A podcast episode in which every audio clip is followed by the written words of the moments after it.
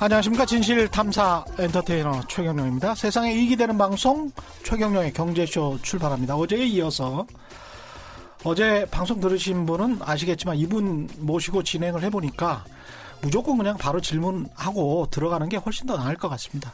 왜냐하면 서두가 길면 나중에 어제도 질문을 한 두세 개 못했어요. 그래서 시간이 모자랍니다. 오늘 바로 질문 들어가야 될 것 같고요. 어제에 이어서 최경령의 경제쇼가 마련한, 마련한 유시민의 경제학 2탄. 한국은 베네수엘라다? 라는 그런 이상한 주제를 가지고 질문 계속 이어가도록 해보겠습니다. 유시민 작가 노무현재단 이사장 나오셨습니다. 안녕하십니까? 네, 안녕하세요. 네.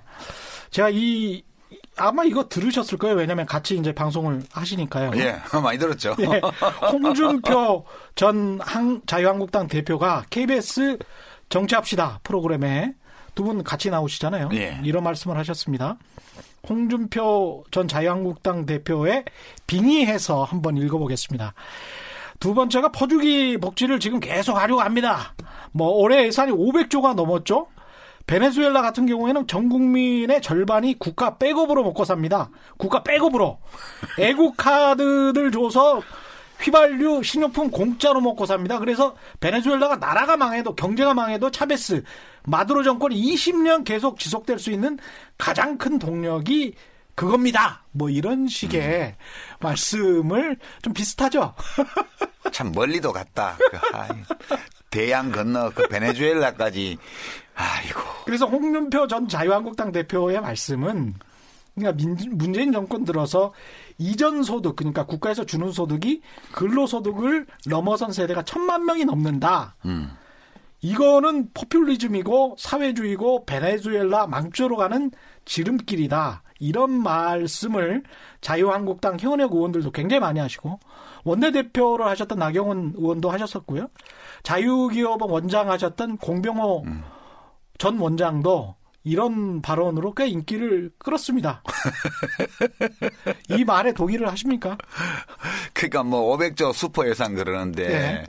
국가 예산은 해마다 늘어나요. 예산이 줄어든 적이 없어요. GDP는 계속 느니까요. 그러니까 명목 GDP가 해마다 늘기 때문에 네. 그 GDP 대비 국가 예산의 비율이 점유 비율이 똑같아도 네. 액수는 계속 늘게 돼 있어요. 그래서 네. 사실 사상 초유의 뭐 슈퍼 예산이라는 얘기는 음. 몇십 년 동안 계속 적용할 수 있는 얘기예요. 그러니까 이제 음. 이런 게 이제 뭐 아무 가치 없는 과장법 같은 거고요. 지구 온난화 현상에 따라서 매 여름이 항상 덥죠. 이상 고온이 일어나고. 아니 그래도 그건 어떤 여름에는 또 오히려 시원한 여름도 있어요. 예. 근데 국가 예산은 나라 재정이 파탄되지 않는 한은 예. 지속적으로 늘어나게 돼 있어서 음. 내년 내년 되면 또 사상 최대의 슈퍼 예산 또 나올 거예요. 그, 럴 수밖에 없습니다. 그런 보도들을 무트를 하는지 난 진짜. 근데 정권이 바뀌어도 이제 예산은 계속 늘어날 수밖에 없는데. 그렇죠. 왜 이런 주장을 한국이 베네수엘라처럼 될 거다. 왜 이런 주장을 한다고 보십니까? 그냥 욕할래니까 하는 거지. 다른 목적이 뭐 있어요. 나라 망한다. 너네 문재인 계속 지지하면 문재인 정권 계속 가면 우리나라 망할 거야. 음, 망해야만 돼. 속으로는 갈라치고. 네. 네. 그렇게 얘기를 하는 거고 일종의 정치적 공격이다. 예, 스스로 자기들끼리 약을 나눠 먹는 거예요. 약을. 약? 예, 엑스타시. 아, 엑스타시. 예, 나눠 먹는 거야. 망할 거야, 망하고 말 아. 거야. 국민들이 이걸 알아서 우리한테 다시 권력을 줄 거야. 아. 이렇게 예, 이렇게 밤새 나이트에서 춤추려면 뭐 좀 먹어야 되잖아요. 음. 이야, 이 비유가, 예, 엑스타시. 그러니까 베네수엘라 예. 우리하고 제일 큰 차이점은 두 가지가 있는데요. 음. 베네수엘라는 굉장히 큰 산유국이에요, 전통적으로. 예, 산유국이죠. 예. 음. 베네수엘라에서 기름, 이제 휘발유 값이 쌌던 거는 자기네가 엄청 큰 산유국이니까 4위, 5위 정도 되셨던 예, 것 같습니다. 자기네 국민들에게는 아주 값싸게 에너지를 쓸 수 있도록 지금까지 해줬던 거예요. 예. 근데 한때 뭐 배럴당 100달러 넘어갔던 국제 유가가 음. 그때 2004년, 2005년 그때 100불 100달러 예. 넘어갔었잖아요. 예. 그 뒤에 이제 셰일 가스니 뭐니 이런 대체 에너지, 신재생 에너지 나오고 이러면서 수요가 늘지 않아서 음. 거기다 세계적인 불경기도 있고. 음. 그러니까 국제 유가가 떨어진 거예요. 떨어지니까 국가 재정 수익의 태반이 석유 판매 수입에서 나오는 건데 예. 재정 수입이 줄어버렸잖아요. 아. 그러니까 이제 적자가 나죠. 이제 적자가 나면 긴축 재정을 해야 되는데 긴축 재정을 제때 했어야 되는데 그걸 안 하고 네. 계속 빚이 쌓여가다가 돈이 부족해지니까 음. 그다음에 화폐를 찍은 거예요. 네. 그러니까 정부가 화폐를 찍어서 돌린 거예요. 그러면서 음. 하이퍼 인플레이션.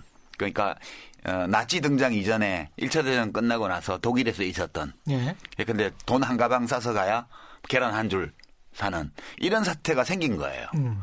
근데 이제 우리나라는 첫째 산유국이 아니고요. 그렇죠. 절대 아니에요. 예. 그 우리나라는 예. 재정 건전성이 엄청 높은 나라예요. 그렇습니다. 예. OECD 최고. 예. 수준이죠? OECD 최고 수준이에요. 그러니까 예.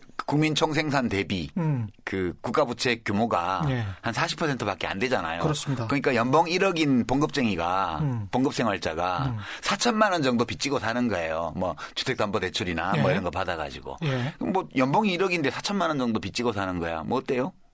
거기다 이제 아직까지는 국민연금이 계속 늘고 있고 앞으로도 뭐 천조, 이천조까지 이는 계속 늘 네, 예정이니까요. 뭐 당분간 그래요. 나중 되면 네. 이제 아, 버지 늙으시고 네. 이러면 병도 많으시고 병원에 자주 가셔야 되는데 미리 좀 돈좀 비축해놔야 되겠냐 네. 이런 얘기는 할 수 있죠. 그렇죠. 그러나 지금 네. 당장 우리가 무슨 퍼주기 복지를 해서 베네수엘라처럼 음. 국가 재정이 파탄난 것처럼 그렇게 얘기하는 거는 알고 하는 거짓말이라고 봐요. 저는 설마 그걸 모를 리가.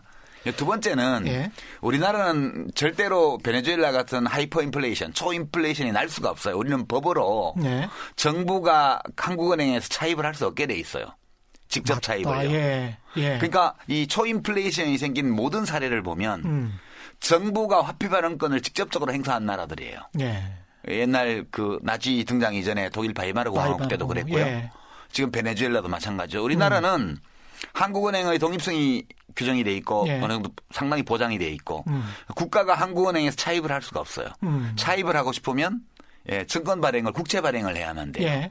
그래서 시장에서 이게 브레이크가 걸리기 때문에 음. 절대로 우리는 통화량을 정부가 임의로 그렇게 무제한적으로 늘릴 수가 없어요. 이 두 가지만 얘기하죠. 나머지 베네수엘라와 한국의 사회 경제적인 문화적인 또는 인구 구조 상황의 차이 이런 것들은 뭐 여기서 논하기엔 너무 고급져요. 그, 그 주장을 반박하기 위해서 아, 뭐 인용하기에는. 우리 프로그램이 상당히 고급진 프로그램인데 한두 가지만 제가 첨언을 하자 하면 그쪽은 수입 대체 산업이 역사적으로 발전했던 남미의 국가고 우리 같은 경우는 수출 주도형 국가이기 그렇죠. 때문에 우리는 리카르도의 비교 우위론을 따른 국가입니다. 그렇죠. 예. 근데 이제 수입 대체를 했던 나라는 뭐냐면 어떻게든 자 미제를 안 써보고 네. 우리는 그쪽에 특장점이 없는데 그냥 한번 무조건 한번 만들어 보자라고 해서 엉터리로 조악하게 만들다가 다 실패했어요. 그래서 제조업이랄지 이런 것들도 다 실패를 했고 산업 정책 자체가 잘못됐던 역사를 가지고 있었던 나라고. 그러니까 뭐 70, 1960년대만 해도 베네수엘라가 뭐,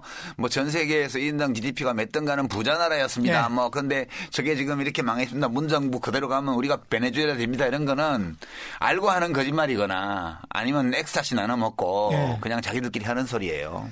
음.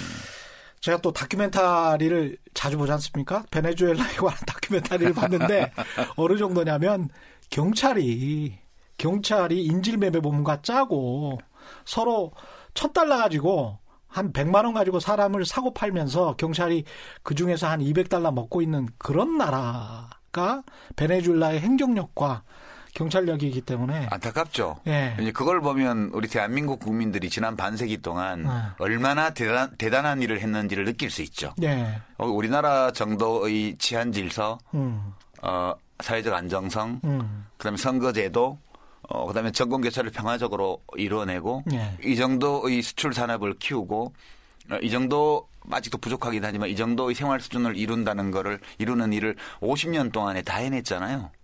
대단한 겁니다. 거기 있다 민주주의까지. 예, 그러니까 민주주의 포함해가지고 예. 어마어마한 나라예요. 예. 지금 그 유럽이 우리나라한테 배워가야 돼요. 그뭐 예. 시위하면 조끼 입고 막 화염병 던지고 불 지르고 다 우리 옛날에 하던 거잖아. 우리는 다 졸업했어 이제. 예. 우리는 질서정연하게 LED 촛불 켜고 예. 랄랄랄라 노래 부르면서 할 거 다 해요. 아, 프랑스도 문화재까지 그냥 파괴해버리더라고요. 예, 그러니까. 아, 지금은 참 대단해요, 한국. 예. 예. 시민의식이. 근데 이제 야당 쪽에서 주장하는 경제 폭망론이나 경제 파탄론. 이거는 계속 나옵니다. 그럼에도 불구하고. 그러니까 어느 정도 듣는, 듣는 분들, 그리고 그게 맞다라고 생각하시는 어떤 국민들이 또 존재하는 것도 사실인 것 같고요. 그렇죠. 음. 근데 이제 자기들 주장하기는 경제에는 보수가 잘하고 뭐 진보는 경제 망친다 이렇게 얘기를 하는데. 네, 그 이게 이제 프레임이었죠 일종의. 진보가 집권한 기간이 이제 문정부까지 포함해도 13년째 13년째예요, 지금. 그렇습니다. 김대중, 노무현, 문재인. 네, 정부 예. 수립 이후에 1948년 정부 수립 이후에 음. 4.19 혁명 나고 나서 민주당 정부 1년을 빼면 음. 다 보수 세력이 집권을 했어요. 그러니까 네. 그 전까지는 잊어버리고 그러면 음. 5.16 쿠데타 이후, 그러니까 1961년도 이후만 보더라도 네. 그전 50년 세월 동안, 음. 그죠? 어, 60년 세월 동안 네. 13년을 진보 계열이 했고, 예. 어, 47년을 보수가 했어요. 음. 아니 근데 잠깐 궁금해서 그런데 한국의 보수가 보수입니까? 전통적 개념에? 아, 그 자기들이 보수라 그러니까 인정을 해줘야지. 그것까지 시비를 걸면 너무 야박해요. 아니, 그렇습니까? 네. 그래서 네. 그 기간 동안에 네. 그 국민 경제의 성장률이라든가 기타 거시 지표들을 비교를 해보면 예. 어느 쪽이 더 우월하다고 말할 수가 없고요. 음. 그다음에 1인당 GDP 성장률은 1987년 민주화 이후에 음. 지속적으로 1년에 0.25% 정도, 2% 정도 지속적으로 감소해 왔어요. 네. 근데 이제 이렇게 잠재 성장률도 하락하고 경제 성장률도 이제 현실의 성장률도 하락하는 이유는 경제학 하는 사람들은 다 알아요. 규모가 커지니까. 예. 아니요, 단순히 규모가 커지는 게 아니고요. 예. 우선 이제 1인당 GDP 성장률하고 GDP 음. 성장률이 달라요. 경제 성장률이. 예. 경제 성장률은 인구가 빨리 늘면 빨리 음. 늘게 돼 있어요. 그렇습니다. 예. 예. 예. 우리가 1960년대 70년대에는 인구 성장률이 가파른 나라였기 때문에 인구 보너스 효과. 예. 예. 그러니까 그 아담 스미스가 국부를 측정 국부를 증진하는 그 이치에 대해서 얘기를 할때 음. 국부란 게 뭐냐? 음. 그때까지는 왕실의 금고에 돈이 많으면 그 국부라고 생각했어요. 그랬겠습니다. 예. 근데 스미스가 그 국부론에서 뭐라고 얘기를 했냐면 음. 해, 이제 한 나라의 국민이 예. 해마다 생산하고 소비하는 생필품과 편의품의 가치. 아, 생산하고 소비하는 생필품의 생필품과 편의품의 가치. 생필품과 편의품의 가치. 예. 음. 그거를 국부로 규정을 했어요. 그게 음. GDP 개념이에요. 그러네요. 되게 예. 아담 스미스가 대단한 사람이죠. 음. GDP 통계의 여러 아이템이나 이런 것들은 그로부터 훨씬 거의 뭐 150년, 200년 세월이 지나고 나서 지금 우리가 보는 국민 계정 통계 방법이 만들어졌는데 예. 스미스 시대는 그걸 측정할 수 있는 통계법이 없을 때예요. 예. 그러니까 그냥 직관적으로 이론적으로 그걸 밝힌 거죠. 음. 한 국민이 해마다 생산하고 소비하는 생필품과 편의품의 가치. 그게 국부거든요. 예. 그러니까 당연히 그이 국부를 규정하는 요인은 뭐냐? 음. 첫째, 얼마나 많은 사람이 얼마 동안 일하냐? 그렇죠. 그, 게 예. 그러니까 더 많은 사람이 일할수록 국부는 증진돼요. 예. 그러면 그 사람들이 음. 더 생산적으로 일할수록 또 국부는 증진돼요. 예. 생산성이 높아야 예, 되고. 그 생산성 얘기를 하기 위해서 이제 핀 공장 얘기를 스미스가 했던 거죠. 예. 그, 그 생산성이 왜 높아지냐 하면 음. 분업 때문이라고 얘기를 해서 분업. 분업 때문에. 그 스미스는 분업의 진전이 가난한 노동자들도 종국적으로는 구원해 줄 것으로 믿었어요. 야, 그때 콤비어 벨트 시스템도 없었는데 참 대단했다. 네, 그때 이제 예. 못, 못, 공장 사례를 들었죠. 예. 그러니까 혼자서 못을 만들면 어. 철사를 뭐 담금질하고 자르고 다듬고 못머리를 붙이고 이러려면 하루에 몇 개밖에 못 만드는데 예. 16명인가가 이제 일, 관 생산 체제, 음. 지금 현대식으로는 컨베이어 벨트 시스템처럼 네. 쭉 해서 한 사람은 철사를 자르고 한 사람은 열 처리를 하고 한 사람은 끝을 뾰족하게 만들고 한 사람은 못머리를 달 그, 그 평면을 고르고 예. 한 사람은 못머리를 만들고 붙이고 음. 이렇게 해서 분업을 하면 하루에 몇 개를 만들 수 있다. 비교가 안 돼요. 몇백 배를 만들어요. 아. 그런 이런 기술적 분업이 음. 결국은 부를 증진시켜서 음. 모든 사람들을 빈곤의 늪에서 구해낼 수 있을 것으로 아담 스미스는 믿었거든요. 예. 그러니까 지금 우리의 잠재 성장률이 계속 낮아지는 것은 음. 인구 증가율이 감소해서 그래요. 무엇보다. 예. 특히 이 20, 25세에서 65세, 60세 음. 여기 핵심 생산 연령이 이미 감소하고 있거든요. 음. 그리고 총 인구도 지금 금년도에 크로스가 될 걸로 봐요. 예. 출생아 수가 30만에 미달할 전망이기 때문에 음. 사망자와 출생자가 지금 약 30만 명 선에서 지금 매치가 됐어요 지금 예. 내년부터는 역전될 거예요. 음. 총 인구도 감소하고 있고 그보다 훨씬 빨리 생산 연령 인구도 감소해 왔고 이렇기 때문에 일하는 사람의 숫자가 줄어들면 사회적 부는 줄어들게 이제 증가 속도가 느려지게 돼 있죠. 예. 네. 이제 그게 제일 큰 요인이에요. 음. 그게. 음. 나머지는 이제 경기적인 요인이나 이런 것들 많이 있고 예. 그다음에 이제 기술 혁신 속도나 이런 것들이 얼마큼 전, 전 산업으로 확산되어서 빨리 가서 생산성을 높이냐 이런 문제들이 관련이 돼 있는데 이게 정부의 어떤 아주 큰 정책적인 오류 때문에 예. 공황이 오거나 예. 아니면 경제 시스템이 기능 부전에 빠지거나 음. 경제 위기가 와서 성장률이 내려간 게 아니에요. 음. 이제 그런 것들은 정책 실패에서 찾을 수 있는데 네. 지금 트렌드 자체가 성장률이 저하되는 거는 다른 많은 요인들이 있지만 인구 구조의 변동을 보면 금방 알아요. 음. 예, 그렇게 돼 있는 거고요. 지금 이제 그렇기 때문에 지금 청소요 부조로 인한 불경기 현상 속에서 고용률을 높여보려고 정부가 굉장히 노력하고 있고요. 예. 지금 최근 이제 3, 4분기 금년도 통계를 보면 고용률이 우리 통계 작성 이후에 최고 수준이에요. 물론 40대 고용률이 좀 어, 부진한 것이 예. 큰 문제로 지적이 되고 있지만 음, 음. 전체 고용률도 최고치고요. 여성 고용률, 그다음에 세대별 고용률도 거의 다 최고치예요, 지금. 그러니까 그나마 사람들이 일을 더 많이 하기 때문에 음. 더 많은 사람들이 일하기 때문에 이제 좀 막아지고 있는 거죠. 예. 이 경제 성장률이 내려가는 게 음. 그런 상황이고 그냥 거시 정책만으로는 이 고용률 높이는 게 안 되기 때문에 예. 보육 시설 많이 만들어서 여성들도 일할 수 있게 만들고 청년 고용을 북돋우기 위한 여러 가지 제도적 장치를 도모하고 그다음에 고용 유지를 하기 위해서 어, 고용 유지를 어려운 가운데 하는 기업에 대해서는 고용주지 장려금도 주고요. 음. 청년 취업을 증진하기 위해서 청년을 추가로 고용할 때에는 또 급여 일부를 국고에서 지원해 주고요. 음. 이런 정책들을 써서 겨우겨우 지금 유지하고 있는 거예요. 음. 근데 어, 정부가 일자리를 만들면 이건 사회주의다. 기업이 만들어야지 그게 일자리다 이렇게 얘기하는데 아 기업이 못 만드니까 지금 정부라도 나서서 하는 거잖아요. 세금 펑펑이라는 말도 하죠. 네. 아유 뭐 그 그런 구조고 그러니까 예. 보수보다 진보가 혹은 음. 진보보다 보수가 경제 성장에 관한 정책을 더 잘했다든가 예. 이렇게 말할 수 있는 근거는 없어요. 근데 네. 이제 사람들이 우리 한국인들 우리 유권자들 상당히 많은 분들이 또 그렇게 믿고 있는 것도 사실인 것 같습니다. 자유한국당 같은 정당 그리고 음. 조중동 경제신문들에서 늘 나오는 말이 있는데 기업의 길을 살려줘야 한다. 근데 문재인 정부나 노무현 정부 때 항상 그런 이야기 이제 김대중 정부 때는 IMF 환란 위기 직후였기 때문에 네. 그런 이야기를 쉽사리 못했는데 기업의 길을 꺾고 있다.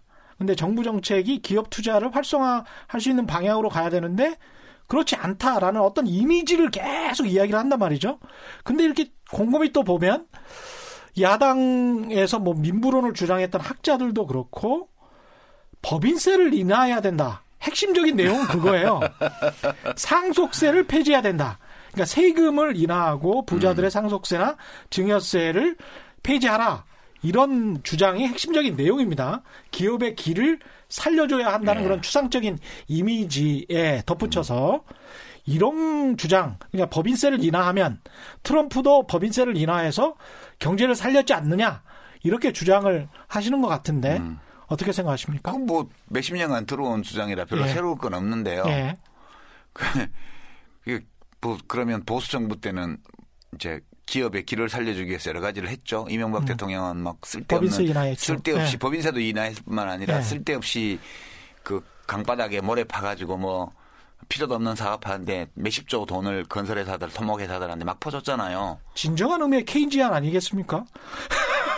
케인즈도 그렇게 강바닥을 파라는 얘기는 안 했어요. 예. 네, 강바닥을 예. 파라는 얘기는 안 했어요. 그건 진짜. 그래서 그 예. 병원이 되었던 학교가 되었던 뭐 교도소가 되었던 경찰서가 되었던 예. 뭔가 그 시민들의 삶에 어떤 효용을 줄 수 있는 걸 하라 그랬지. 예. 아니 물론 뭐 그냥 비행기로 차라리 돈을 뿌리는 게 낫지 예. 강바닥에 쓸어넣는 것보다는 예 그냥 나를 이제 호불호 틀으려고 하니까 그것도 또 더 심각한 예. 문제가 발생할 수도 있고 그래서 예. 그선 기업 투자가 살았습니까 이명박 정부 때? 그러니까 딱히 또 그렇지도 않아요. 예, 사내 유보금만 네. 왕창 늘었죠. 예, 딱히 또. 박근혜 네. 정부 때 보세요. 음. 무슨 재단 이상한 재단 만들어 가지고 거기 돈 내라고 압박에 내서고 말안 음. 사준다고 삼성에다가 불평이나 하고 그 기업 기 잘도 살렸네 자유 자유한국당 정권이. 그러니까 적어도 그런 짓 안 하는 것만 해도요. 음. 예, 기살리는 거고요. 아. 예, 법인세 인하는 논거가 없어요. 그러니까 이명박 정부 때 법인세 인하를 해줬는데 예. 25에서 21호. 예. 예. 해줬는데 그 법인세 인하로 해서 기업 투자가 증가했다는 아무런 데이터가 없어요. 예, 맞습니다. 예. 예. 그래서 지금도 사내 유보는 그 1천조 가까이 쌓이고 있고 음. 상장 기업 사내 유보만 예. 이 상황에서 물론 뭐 대통령이 좀 잘해주시면 좋겠죠. 기업인들 자주 만나고 예. 예, 좀 예, 뭐 밥이라도 그래. 자주 먹고 예. 예. 그건 저 반대 안 합니다. 예. 음. 그래서 길을 자주 살려. 예. 근데 또 만나면 특히 이제 이재용 부회장이나 이런 사람들을 만나거나 삼성... 만났다고 또 재판 받고 있는 사람 그렇죠. 만났다고 또 까잖아요. 기업의 길을 살려줘라 그래 놓고 또 만나면 또 왜 만났냐? 그러니까 우리 경제 보도 이게 네. 모든 보도가 그런데 음. 특히 경제 보도가 그래요. 네. 그러니까 이제 모든 언론들은 지금 사실은 광고를 먹고 살잖아요. 음. 공영방송 예. KBS 빼고는. 예.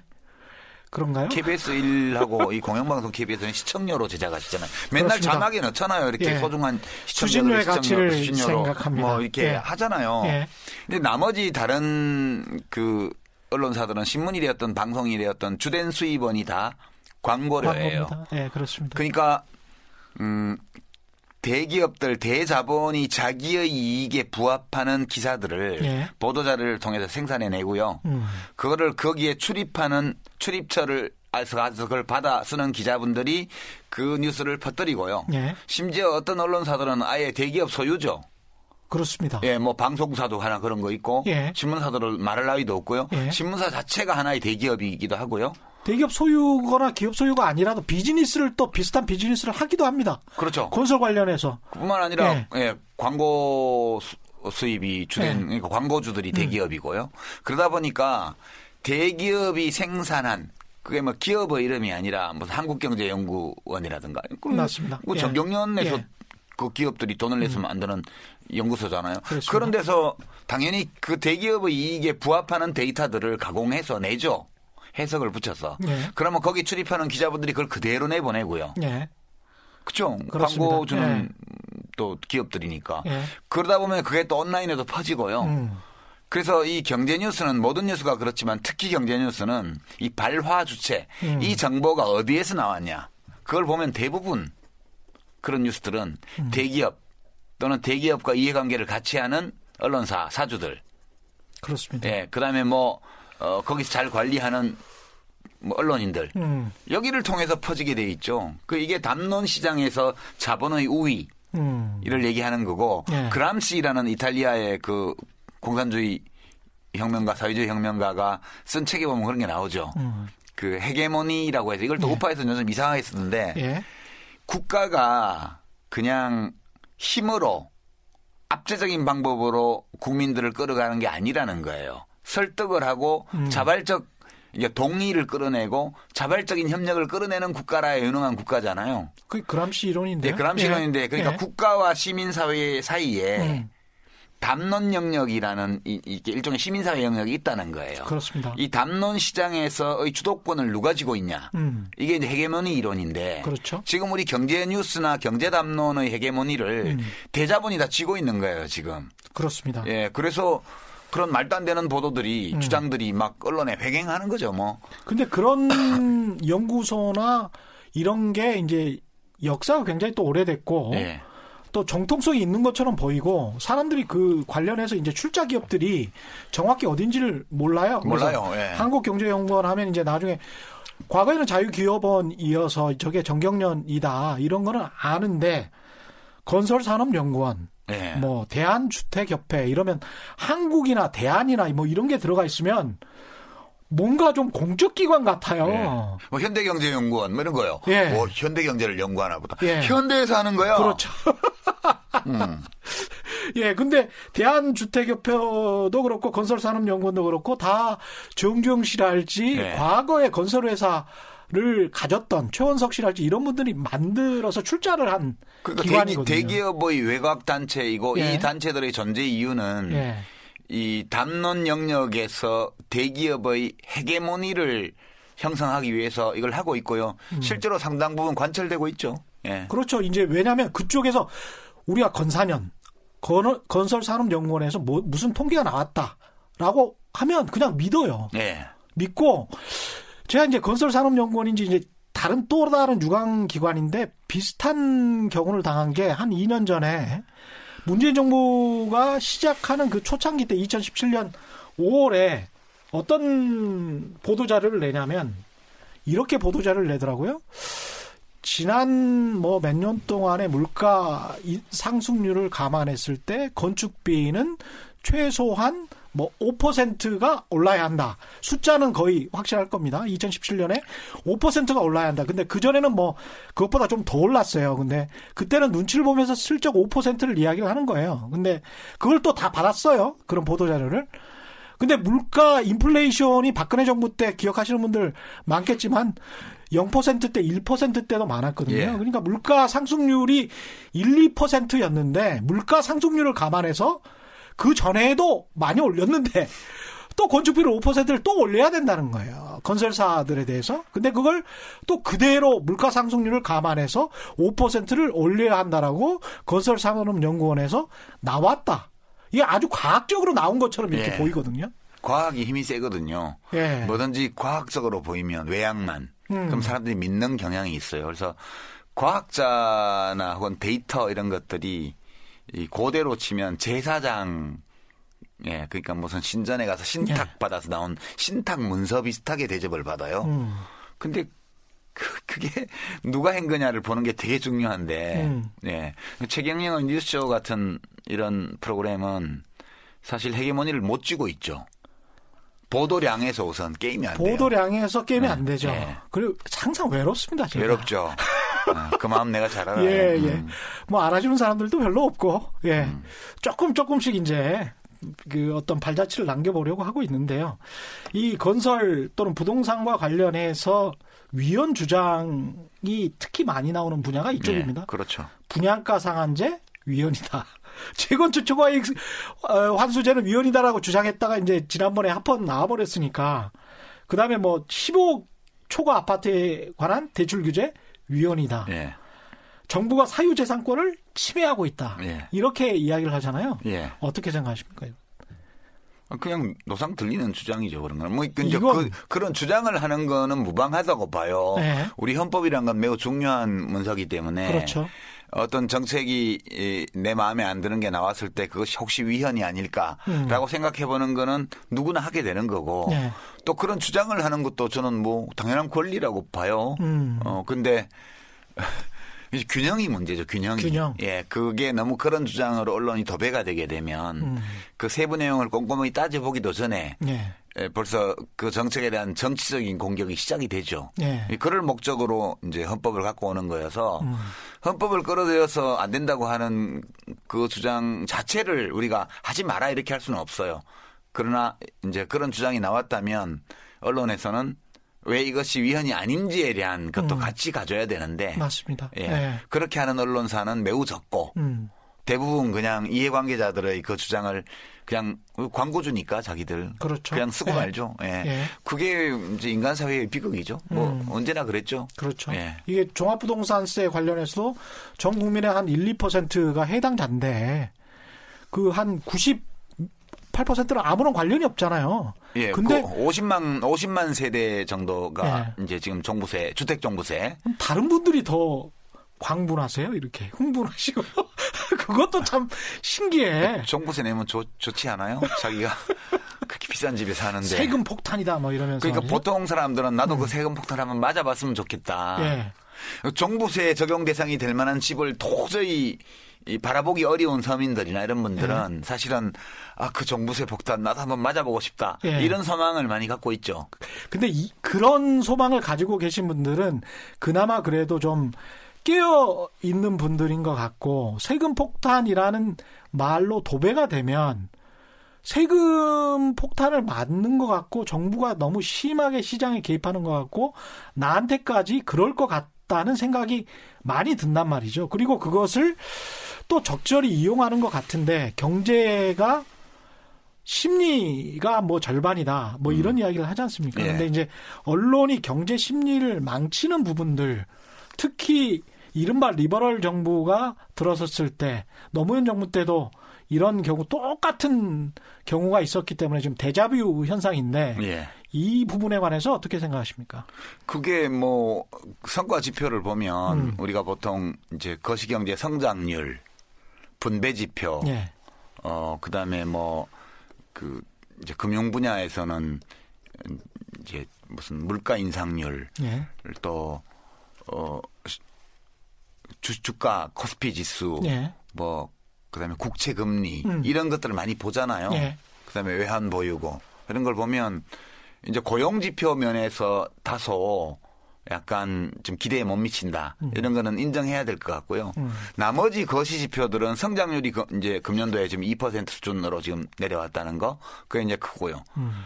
그 지금 3, 4분기 지표 나온 거 보면 진위 계수, 그러니까 분배 지표도 많이 좋아진 걸로 나타나고 있고 네. 특히 국가의 조세와 재정 지출을 통한 분배의 그 개선 효과 음. 이런 것들이 굉장히 커진 걸로 나타나요. 예. 어 그리고 고용률도 높아지는 추세고 음. 그래서 데이터 중에서 어떤 것들은 좀 성과가 좀 미진해 보이고 예. 또 어떤 것들은 어 성과가 또 굉장히 괜찮아 보이는 이런 것들이 뒤섞여 있죠 지금. 예. 근데 뭐 그거 비판하는 거야 뭐 어디에 초점을 두냐에 따라서 음. 비판을 할 수도 있고 뭐 성과가 있었다고 말할 수도 있는데 예. 전체적으로 보면 뭐 한국 경제가 망했다 이렇게 얘기하는 거는 음. 제가 다시 말씀드리지만 해석을 음. 망해라 망해라 그래야 우리가 다시 정권 잡지. 예. 그 얘기를 좀 점잖게 표현한 거 아닌가. 뭐그 음. 이상의 의미 부여하기는 어려워요. 예. 예. 우리 뭐 경제처에서 그 일일이 뭐 반박해야 되나요? 예. 예. 유시민의 경제학 2탄에서는 주로 보수 우파에서 주장하는 내용들에 관해서 어떻게 생각하시는지 예. 어, 이런 것들을 많이 여쭤보고 있는데 노동시장의 유연성에 관해서도 네. 여쭤보지 않을 수가 없습니다. 경제신문들 조중동 그다음에 네. 마찬가지로 이제 자유한국당 유달리 많이 강조를 합니다. 노동시장의 유연성 말 자체는 아주 산뜻하고 좋아 보이는데 이게 사람을 쉽게 그냥 자를 수 있게 놔둬라 뭐 이런 이야기로도 해석될 수 있습니다. 어, 그, 그렇게 해석될 수 있는 게그 얘기죠. 그 얘기죠. 그러니까 언어라는 게 참 묘한데요. 네. 우리가 일상 언어 생활에서 부정적 뉘앙스가 들어있는 단어를 쓰면 음. 왠지 이제 담론 경쟁에서 좀 밀릴 것 같잖아요. 예. 실제로 밀리고. 음. 그러니까 이제 대량 해고 이렇게 우리 회사는 지금 회사 경영이 좀 어려워서 어 노동자들을 종업원들을 좀 대량으로 해고하기로 하였습니다. 이렇게 발표하면 예. 음, 사람들이 그 회사에 대해서 안 좋게 생각할 그렇죠. 거 아니에요. 그 얘기를 예. 어, 경영상의 이유로 부득이 음. 최소한의 예, 구조조정 조처를 취하기로 결정하였습니다. 그럼 구조조정? 그게 대량 해고예요. 그렇죠. 네. 노동유연성은 뭐냐면 음. 아 이제 기업이 근로자들을 종업원들을 마음대로 필요할 때는 해고할 수 있도록 해야 돼요. 이렇게 음. 말하면 비정해 보이잖아요. 그렇죠. 그래서 이 표현을 어떻게 바꿨냐면 기업들에게 노동 유연성, 노동 시장 유연성 을 높여서 음. 기업들의 어, 어떤 투자나 경제 활동을 활성화해야 됩니다. 이렇게 표현하는 거예요. 예. 그러니까 이제 노동 유연성이라는 거는 사용자 마음대로 근로 조건을 이제 좋게 했다 나쁘게 했다 마음대로 할 수 있고 음. 사람을 썼다 잘랐다 마음대로 할 수 있고 이거 해주는 게 노동 유연성이라는 단어의 의미예요. 예. 원래 그런 말을 만들었을 때부터 음. 그를 목적으로 만든 용어고요. 예. 그걸 아까도 얘기했지만 그런 대자본 혹은 자본의 이익을 충실하게 대변하는 언론들이 그에 그걸 다 퍼뜨린 거죠. 그렇게 해서 우리가 일상적으로 쓰는 언어가 음. 됐는데 되게 재밌는 게 최근에 그 중앙일보 그룹에서 예. 뭐 이렇게 2세 경영, 3세 경영 체제로 넘어가고 하면서 뭐 분, 분사해서 뭐 거기가 지금 그 주, 중 미디어 그룹인가요? 그러니까 예. 신문사도 있고 방송국도 있고 잡지사도 있고 예. 뭐 많잖아요. 예. 이제 인터넷 뭐 하는 그렇죠. 자회사도 예. 있고. 근데 이거를 이제 분사한다는 얘기는 독립치산제를 좀 강화하겠다는 뜻이에요. 예. 일반적으로. 예. 그러니까 돈 잘 버는 애, 못 버는 애 이렇게 해서 쪼개놓고. 그렇죠. 어, 지금까지는 섞어 놓으니까 예. 이제 A 사업에서는 돈을 벌고 B 사업에서는 까먹고 이렇게 왔는데. 왔다 갔다 할 수도 있었어요. 기자들이 예. 중앙일보에서 예, 저 JTBC로. JTBC로 갈 수도 있고. 예, 왔다 갔다 뽑을 때도 같이 뽑는데요. 어, 그런데 지금까지 그 섞어 놓고 이제 손익을 따졌더니 우리 자본주의에서는 돈 내기 그렇죠. 만큼 받아가는 네. 거 어. 어. 그런 게 이제 효율적이잖아요. 네. 그러니까 그 비인간적이라서 우리가 안 하는 거지. 어. 그러니까 이제 그걸 좀 하겠다는 의사 같아요. 그랬더니 네. 중앙일보 기자분들이 뭐라고 입장을 냈냐 하면 예. 뭐 근로조건이 약화되고 뭐가 되고 막 반대하는 성명을 냈어요. 아, 평소에 기업들이 노동유연성 강조할 때는 맨날 그거 하자고 하더니 그대들이 지금까지 보도해온 노동유연성이 바로 이거예요. 그렇습니다. 네. 네. 그게 자기 문제가 되니까 못한대잖아. 그러면 그럼 예수님도 그렇게 말씀하셨고 네. 예언자 무함마드도 어, 그렇게 이야기를 했고요. 예. 모든 인류의 현인들이 음. 내가 싫어하는 일을 남에게 시키지 말라고 그랬어요. 음. 지금까지 자기가 싫어하는 일을 남들한테 강요해 온 거 아니에요. 그 보도를 그렇습니다. 통해서. 예. 그 얘기죠, 뭐. 예. 약간 흥분하셨습니다. 아, 이거 예, 이렇게 약간 없어요. 흥분하시면 욕을 하려는 게 아니고 청취율이 높아지겠죠. 아무래도 보도를 하실 때 보도를 하실 때 기자분들이 예. 내가 그 일을 당한다면 어떨까를 한 번이라도 생각해보고 아. 보도를 하시라는 거예요. 정말 노동조합이나 이제 일하는 분들 노동자들한테 너무나 그 아픔이 될 수 있는 기사들을 지금까지 쏟아냈잖아요. 그 이제 본인의 입장이 돼 보니까 좀 느낄 거예요. 그럼 앞으로 중앙일보 보도에 좀 기대해도 되나? 모르겠어요. 그렇지는 않을 음. 것 같은데요. 그 과거에 비슷한 기사들이 이런 게 있었죠. 특히 현대차 고졸, 예. 뭐 무슨 GX 칼텍스 고졸 사원이 연봉. 25년 일해서 뭐 연봉 1억이 넘는다. 예. 뭐 평균 유성 기업의 근로자 노동자들이 7천 몇백만 원을 받는다. 이게 말이 되냐? 뭐 이런 식으로 그런데 네. 그런 사람들이 또 파업을 한다. 더 달라고. 뭐 이런 식의 보도가 굉장히 많이 나왔었는데 아니, 물론 이제 그 큰 기업의 노동조합은 음.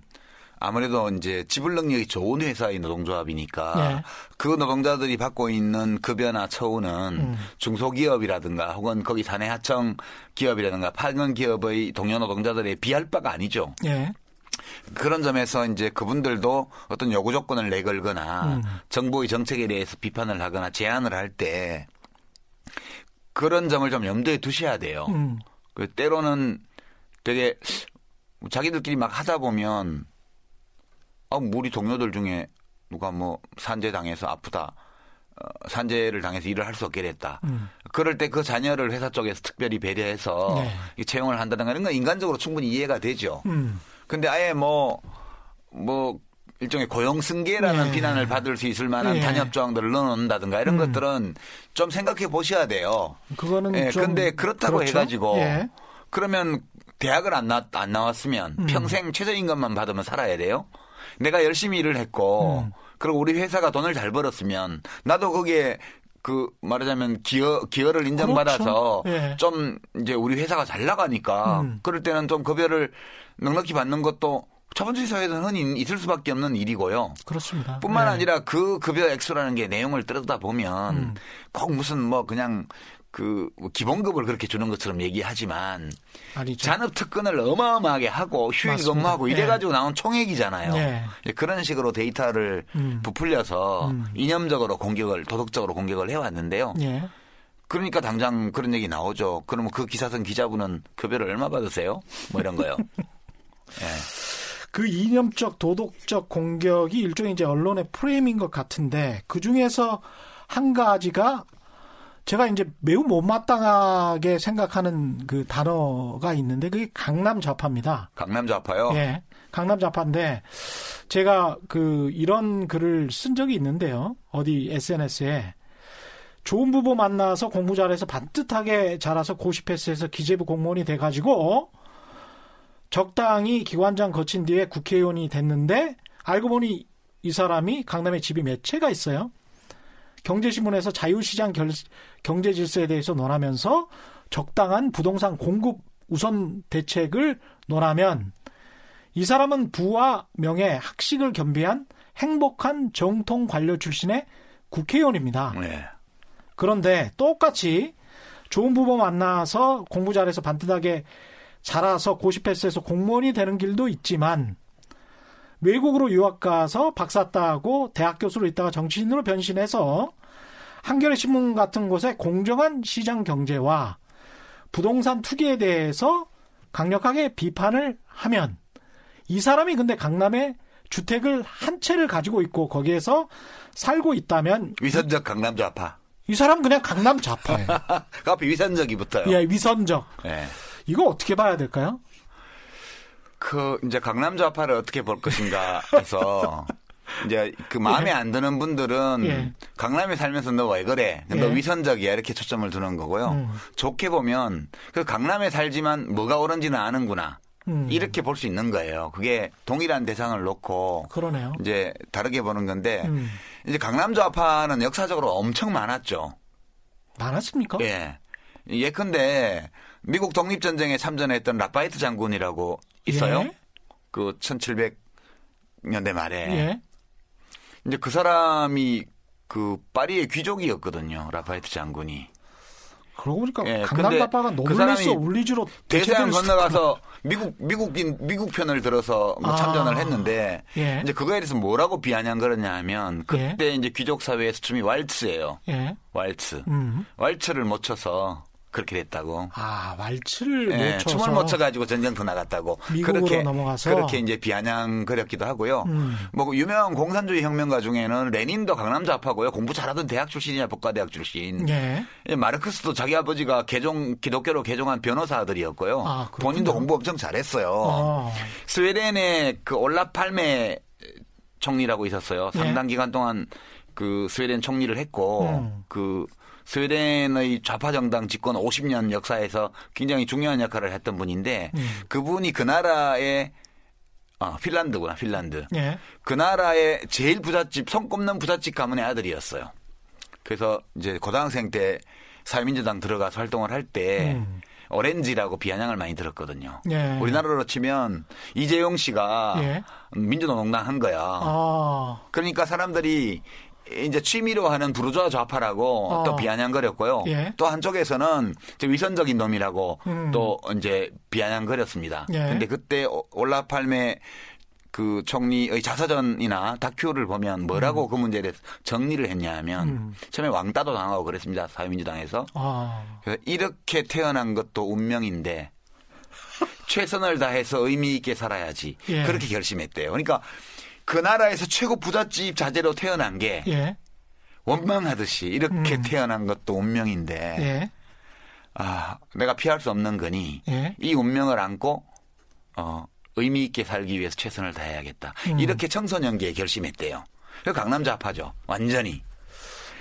강남 좌파는 음. 인류 역사에서요 음. 말하자면 기득권에 속할 서 살아가려면 얼마든지 그럴 수 있는 사람이었는데 음.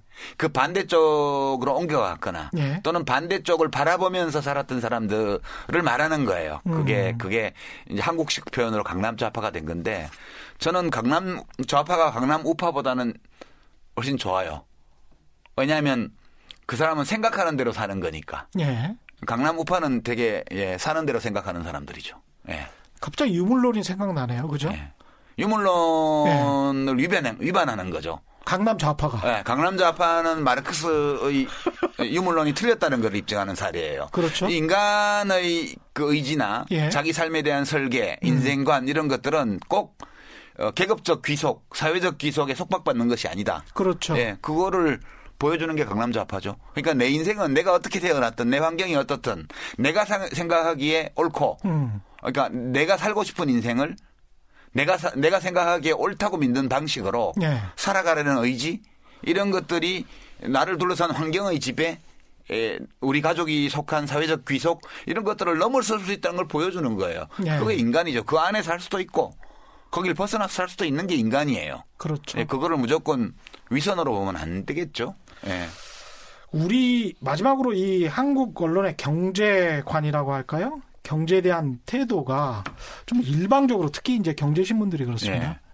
일방적으로 보수적인 건지 이제 저는 이게 보수적이라기보다는 자본주의를 잘못 이해하고 있다거나 너무 네. 극우적이다거나 그렇게 표현해야 될 것 같은데 어떻게 생각하십니까? 아니 어느 나라나 음. 자본주의 체제를 가진 나라에서 경제신문들은 다 그래요. 아 그렇습니까? 예, 일본의 아, 유명한 삼케이 신문 보세요.